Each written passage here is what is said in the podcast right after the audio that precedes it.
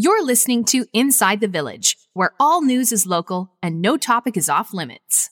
So help me, Bob, it's bully in the alley. Hey, bully in the alley. So help me, Bob. Welcome back to another episode of Inside the Village across the Village Media Network. I'm Scott Sexsmith alongside Michael Friscolanti, our editor in chief here at Village Media. Derek Turner, executive producer, is in the room. Uh, we are back. You'd never know that this is the end of January when you look outside and you see the weather across the province. I can't get over how mild it is. Even today, when I walked outside, I was like, "Oh, I don't even need my jacket today." Uh, unseasonably warm. Of course, last week we had Lisa Stackhouse from the Ontario Federation of Snowmobile Clubs uh, on to talk about snowmobile safety. It was Snowmobile Safety Week.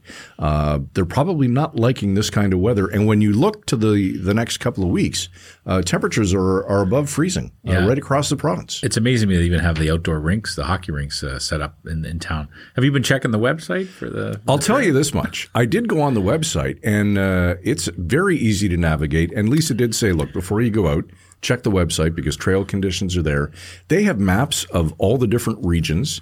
Uh, color coded, they tell you what trails are open, where to be cautious, uh, where green, good to go. Uh, it's I spent probably forty five minutes on there just poking around, and and I'm not even an avid snow I was machiner. gonna say, is your North Bay starting to come out? Are you looking to get uh, get a new machine? Get out there. Thirty thousand kilometers of trails that they manage and oversee. It's crazy. I thought you were gonna say thirty thousand dollars for a snow machine. Well, How much do those go for, Derek? How much is a nice snow machine? No idea. lots, lots. We're very we're very knowledgeable. Well, and Lisa said that, right? I mean, to get started, yeah. uh, you're going to have to open your wallet a bit, but uh, I mean, that's no different than I don't. I don't know if this is the, the, the season to get started. It's pretty much over. Well, it could be uh, over uh, before it starts. Uh, much like our careers. I was just gonna make a joke. I was just gonna make it. you beat me. Too. I beat you to the punch. I was thinking, well, how can I make fun of the Look, podcast? man, you got to be quicker. You got You're getting good, Scott. you got to get up earlier All if you want to beat me to the punch. no one gets up earlier than you. All right. Uh, it's uh, the week of January the 24th, uh, 2024, 2424. Uh, today on the program, uh, we are going to talk about uh, the recent uh, federal government announcement about international student visas uh, being drastically cut over the next couple of years. We'll get to that in a sec. But first, as always, the uh, first word to Frisco, and let's start with a very important story from David Helwig out of Soo Today about Algoma Steel. Yeah, I'm sure a lot of people around the province have heard about what happened at Algoma Steel over the weekend. They had a, a kind of a major pipe collapse in their coke making operations. And uh, we look at it as the way, you know, we look at it from the news story perspective and then how we cover it.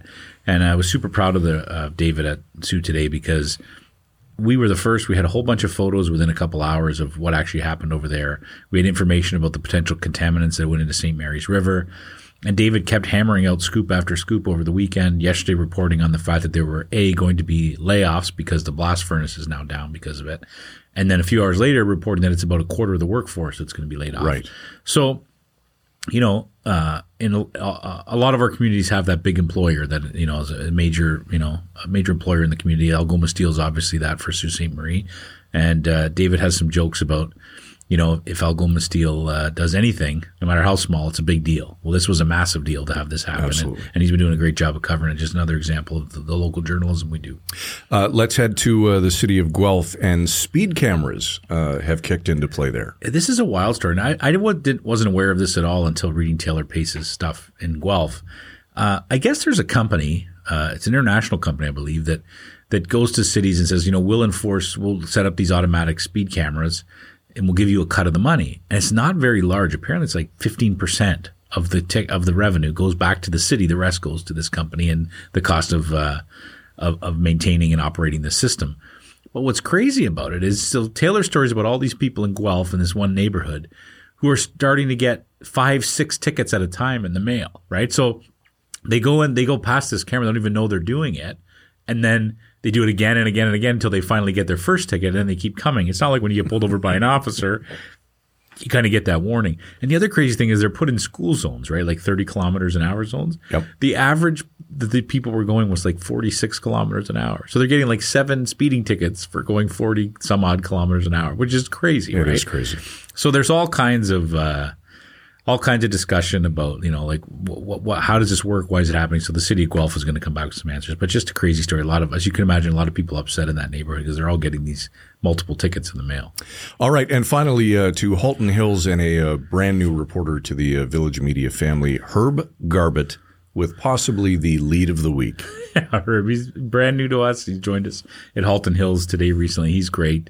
Uh, veteran reporter, worked at Metroland for a long time. Uh, and Halton Hills is, you know, the, the, Acton and Georgetown area, right. right, in Halton. And he has a story about this guy who dresses up as Darth Vader walking around Acton just to make people feel good. So he'll put on his costume for an hour, walk around, make people smile, people beep at him. And uh, I giggled when I read his lead. His lead was, if somebody told you they saw Darth Vader prowling around the streets of Acton, they're not full of Sith. so I mean, if you're a Star Wars fan, you're laughing. You get it. If you're not a Star Wars fan, you're like, is that a spelling error? What's going on here? But uh, it was it was a great story, pretty funny. And you know, I say this all the time, but it's that great mix of the hard news stories we cover, like the Algoma Steel collapse, and the really soft news, feel good stories we cover, like some guy walking around downtown Acton in a Darth Vader costume. But all resonate with our readers and they're important local news. All right. Well, uh, good for Herb. And uh, again, welcome to the uh, village family, Herb Garbutt out and, of uh, Halton Hills. And speaking of welcome, right, Scott, yes. we don't want to forget Flamborough Today. We're going to mention this every week. Flamborough Today is yes. getting ready to launch imminently, a few weeks. Uh, the date's not 100% set yet, but Flamborough Today is going to be our newest site uh, in the Hamilton area. Um, Brenda Jeffries is our new editor there. She was in, in, Burlington working for us, and now she's switched over to her home home community, which is Flamborough. Uh, we've hi- hired Karen Nickerson, a great young journalist who's going to work there as one of our reporters. We also have Chris Arnold, who uh, kind of works for both Burlington and Flamborough. Yep, yep. Uh, it's a great team in place there, and we're super excited about uh, what's to come. You can go on flamboroughtoday.com already and register for the daily newsletter, and uh, lots more to come about uh, when we're going to launch and the stories we're going to have. All right, exciting stuff. Okay, today on the program, uh, it was earlier this week that Immigration Minister uh, Mark Miller made the announcement regarding international students and uh, drastically uh, uh, slashing the number of uh, student visas that would be issued. big news for sure.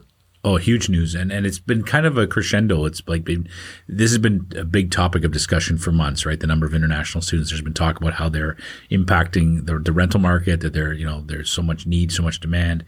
Also, concerns about some of these fly-by-night institutions that are sort of promising the world to these international students, right. and they're bringing them over, and, and it's not really that. It's kind of a storefront operation. So uh, a lot of a lot to unpack here.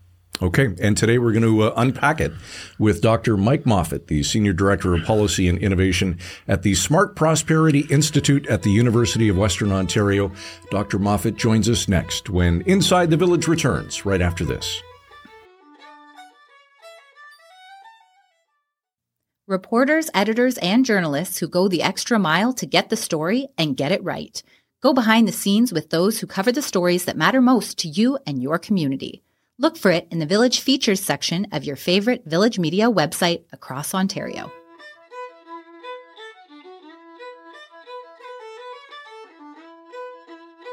Welcome back to Inside the Village across the Village Media Network. I'm Scott Sexsmith, as always, joined by our editor in chief, Michael Friscolanti.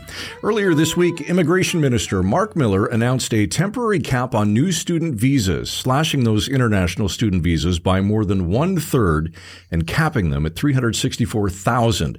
What brought this on, and how will colleges and universities replace that revenue? To talk about that and more today on Inside the Village, we're joined by Dr. Mike Moffatt, the Senior Director of Policy and Innovation at the Smart Prosperity Institute at the University of Western Ontario. Doctor, welcome to the show. We appreciate the time today. No, thank you for having me. Uh, Mike, if we can go back in time, how much has the international student population uh, increased over the last several years, and why has it increased so much? Yeah, so it really depends on the institution, but uh, a lot of uh, for most Ontario institutions, that uh, the number has doubled in the last seven years. But there are a handful of Ontario colleges where uh, the increases are, are in the neighborhood of like two thousand percent or more. So we're seeing these massive, uh, massive increases. Uh, you know, hundreds of thousands of extra students we're adding extra every year, and needless to say, that's putting a lot of pressure on local housing markets. I know you know these numbers well, Mike. Can you just give us a sense, like how much has it grown, say, from ten years ago in Ontario, if you know? Um, so I, th- I, think about 10 years ago, we probably would have had something in the na- neighborhood of about 80,000 uh, incoming students every year. And now, you know, we're looking at over 300,000, right? Mm-hmm. So this is, uh, you know, this is like adding a, a, Kitchener Waterloo to, to Ontario's population. So it's, you know, it's a massive uh, number. And it's also not particularly geographically spread out, that it's uh, isol- not isolated, but it's a, you know, handful of colleges college towns that see the disproportionate uh, number of students added. And is it uh, is it's part of part of it being the fact that you, these colleges and universities need that revenue that because of the cutbacks they've seen in the last decade, and it is also the fact that you have some of these other sort of private schools bringing these. What sort is it? Both those things that are drawing the students in. Yeah, so it's uh, I mean the, the kind of oral history uh, mm-hmm. uh, of it here is that uh, about ten to fifteen years ago, the the federal government uh, you know started to encourage having international students here and created a pathway to immigration, which the, the, the, thinking was that newcomers to Canada have always had trouble uh, getting their foreign credentials recognized, you know, understanding, um, you know, Canadian business practices or so on.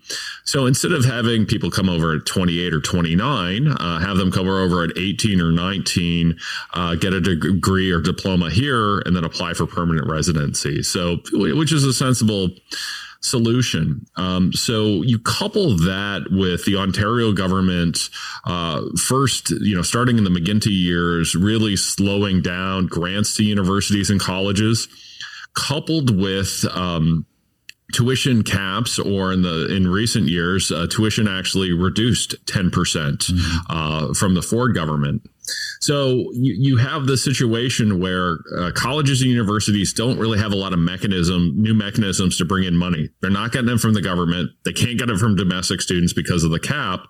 And the federal government essentially gave them this lifeline uh, with international students. So you've seen a number of schools uh, basically given what I, what I, call a magic money tree of international students. Mm-hmm. And I would say that most institutions we're really responsible with that money tree that you know they they try to increase enrollment to sustainable levels.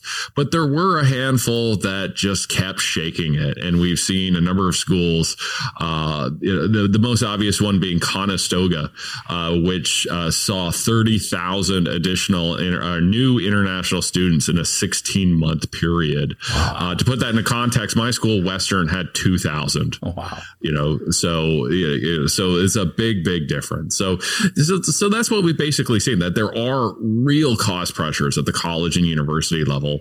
Um, and schools were given this lifeline and some of them used it more than others. Mike, the uh, Council of Ontario Univers- uh, Universities says this newly announced cap is unfairly punishing responsible institutions alongside some bad actors in the uh, post secondary sector. What's your reaction to that? Well, I, I, think that's a legitimate concern, and you know the, the federal government did something clever here, um, both I think politically and from a public policy point of view. What the federal government did is said, you know what, um, higher education is the responsibility of the provinces. So when it comes to this cap, we're not going to say how many any one institution should get. That they said, you know, that's for the provinces to work out. Um, so now every institution, whether it be university, college, public or private, um, is kind of jockeying for for position, wanting the provincial government to allocate these permits a, a, a, certain way.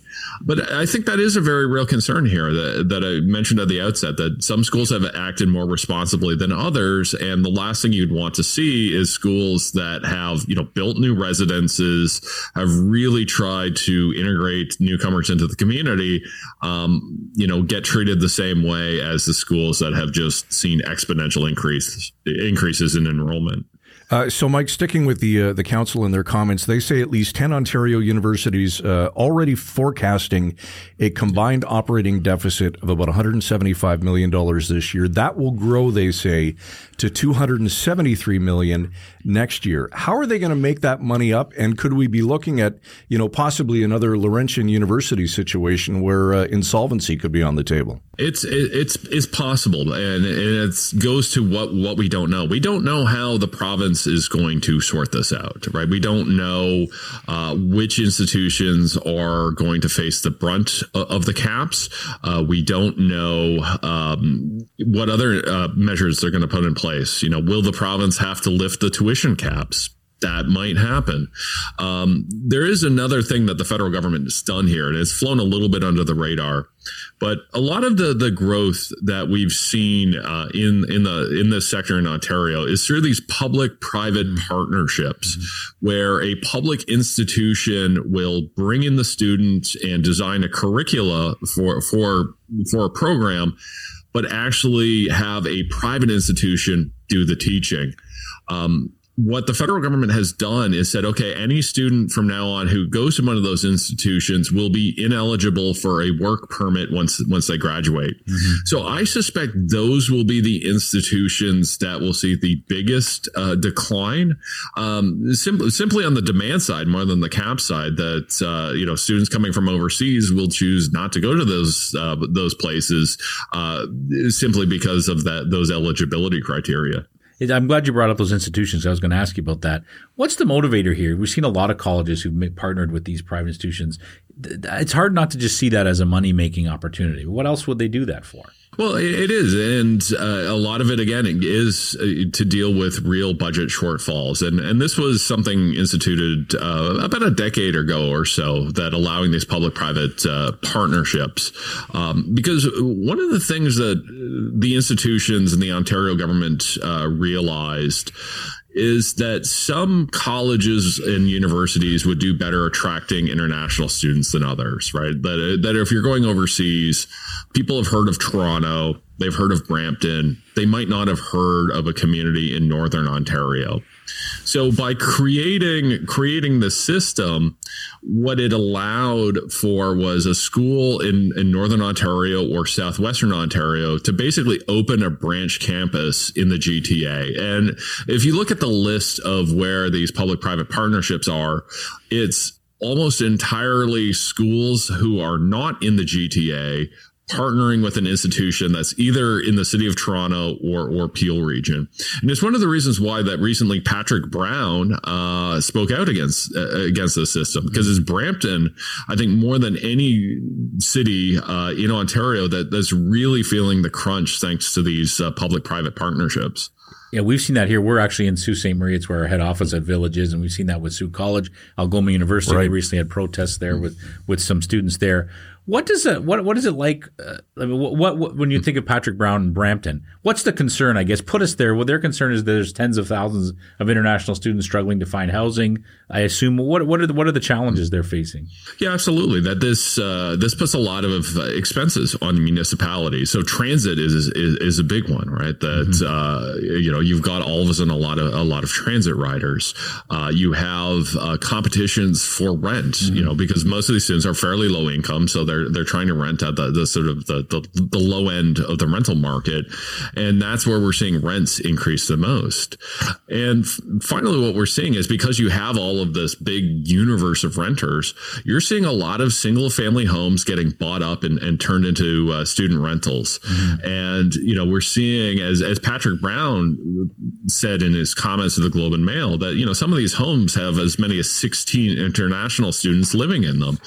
So, which obviously goes against you know every bylaw imaginable yeah. at the municipal side, and the municipality is saying like, look, we don't we don't have the bylaw enforcement for this, and even if we did enforcement uh, enforce it and kick the students out, where would they go? Where would they go? Yeah. Uh, so it just imposes all of these costs on municipalities. So we're saying like, look, you've got to rationalize the system because there, there's not much we can do about it practically speaking, Mike, do you think this would actually have an impact on that? Will it ease up the housing market, the, the rental demand in the Ontario right now? With this, yeah, I, I think it will. Uh, I really think it will. And we see, you know, if we see, look at the last few years in, in London, Ontario, which isn't, you know, one of the most effective markets, but you know, between the, the college and the university, we've seen enrollments go up every summer it, rents have gone up about 10% over about an eight week period they basically stay flat flat flat and then all the students show up between you know canada day and september 1st and rents hike up 10% and stay flat again. So, you know, we've seen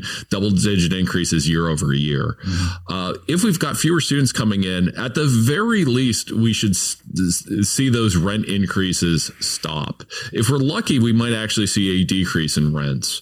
And the big thing that, that we should see is a reduction in the number of investors who are buying up these single family homes. And that's, you know that's what I think one going to be one of the biggest benefits. Uh, you know, first time home buyers have been essentially locked out of a lot of these markets because they can't uh, they can't compete with with the investors who want to turn them into student rentals. So this should you know get some rationality back to these markets. But you know, will it necessarily see a huge affordability uh, increase in affordability? Probably not, but it, it will certainly cause a uh, prevent a bad situation from getting worse. Mm-hmm sorry to jump all over the place. I, I, you touched on this earlier. I wanted to, to build on it a bit. Just help us understand what is the path for these students? They, are they eligible for permanent residency if they finish their degree or diploma? Yeah. So the, the ideal path, or or what they're what they're hoping for, uh, when when many of them come from from overseas, is they they go to a Canadian college or, or university, and as as long as it's not a completely private institution, if it's a public institution, including until recently these PPPs, they could get a degree or diploma, and then apply to stay for up to three years under a post graduation work permit program, and you know they have to be able to get a job at a certain income level in a certain field or so on. And then from that, apply for permanent residency. And one of the challenges we're having is that this big increase on the college side, particularly in the public private partnership, is you we had all of these students who have the goal of getting this uh, work permit but they're probably not going to get it. There's just not enough work permits to go around, and uh, they're probably not going to be able to find a job that makes them eligible for it. So you you've got this situation where you've got you know very low income people coming from abroad with the dream of getting permanent residency in Canada, who frankly aren't going to make it. Mm-hmm. You know, mm-hmm. we're essentially setting them up to fail. So I think this should help with that to to better align that. That if you are coming to a Canadian college or university, you should be able to have have a reasonable chance, if you want it, to to be able to get uh, a work permit and and apply for permanent residency. All right, uh, Mike. Before we let you go, is there anything that we didn't cover, any points we didn't uh, mention that uh, you'd like to bring up? No, I just uh, you know thank you thank you for covering this. It really uh, you know I, I, think it's really important. It's one of those just really in the weeds kind of issues, but it's you know just that linkage between housing markets and labor markets and how we fund our schools mm-hmm. is is incredibly important. Well, thank you for making it easier to understand, Mike. It's, it's guests like you that help our our listeners understand. No question. Dr. Mike Moffatt, the senior director of policy and innovation at the Smart Prosperity Institute at the University of Western Ontario. Mike, thanks for this. Appreciate your perspective. No, thanks for having having me.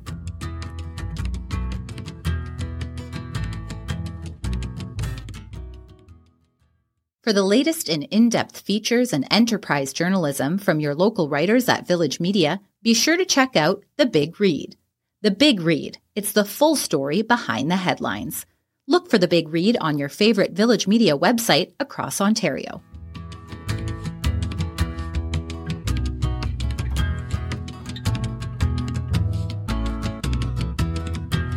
Back to wrap on another episode of Inside the Village with Michael Friscolanti, editor in chief here at Village Media. I'm Scott Sexsmith. Uh, those are the kinds of conversations we could have all day long. Uh, smart guy, and it's an incredibly important issue right now. It actually makes me feel good when we have a conversation like that because it's what we're trying to do here. We're trying to say this is an issue that everyone is talking about. All the communities we serve, international, most of the communities, international yep. students have been in the headlines, the issues, the challenges.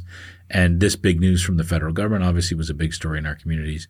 And so to be able to sit with someone who's, you know, essentially the leading expert on this, who's been talking about this for years and understands all the ins and outs and kind of bring us up to speed on where we're at and the, and the things we need to be thinking about that's the kind of conversation we want to be having on, on Inside the Village. Absolutely, and and you know you brought up a, a great point. This is you know kind of an ever changing uh, changing issue, and you look in the province of Ontario where uh, tuition fees right now are frozen. Is that going to force the government to mm-hmm. you know alter their stance on that? Yeah, because uh, it's big bucks that these uh, institutions are losing. It's huge, as you said when you're asking them. That a lot of uh, universities are kind of teetering. It's colleges are kind of teetering, and they're and they're saying that this is going to be awful for us. It's going to be for sure financial hardship.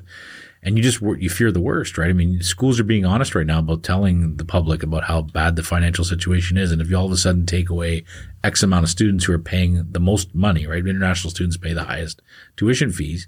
You do worry about what that's going to mean for some of these schools. Yep. All right. Uh, great discussion. Uh, speaking of great discussions, uh, I'm excited about next week's uh, episode of Inside the Village. Uh, the legendary one and only Ted Nolan will be joining us. Yeah, Ted Nolan, former Buffalo Sabres coach, NHL Coach of the Year, uh, well known up here in the Soo as a winning coach for the Soo Greyhounds. Uh, he recently authored a book called Life in Two Worlds, which is a really powerful story about his journey from Garden River First Nation uh, near here, near the Right. Soo, uh, to his life in the NHL, the challenges he encountered. And it's a real eye opening book, uh, a really powerful story.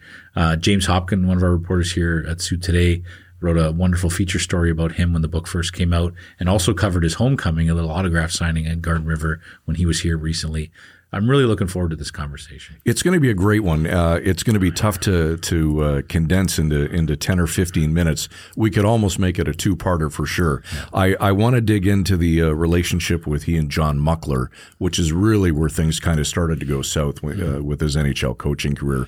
Uh, but also want to talk as as a parent what it was like when Jordan won the Stanley Cup playing for Los Angeles, what that moment meant for Ted, what it meant uh, for the entire family, what it meant for Garden River, uh, and of course Ted's had some uh, some health struggles uh, recently, so we'll uh, we'll talk about that. But you are right, Mr. Friscolanti. It will be an inspiring uh, conversation next week. Yeah, so if uh, you haven't read Ted the Nolan. book yet, you might want to read it before next week's episode. Life That's in, right. Life in Two Worlds. Life in Two Worlds. Ted Nolan next week on Inside the Village. All right, we are out of here. ITV at villagemedia.ca if you would like to drop us a note. In the meantime, enjoy the rest of your week. For Derek Turner, executive producer of the show, Michael Friscolanti, editor in chief here at Village Media. I'm Scott Sexsmith. Talk to you next week. You've been listening to Inside the Village. Frisco and Scott's Wardrobe, provided in part by Moores, Sault Ste. Marie.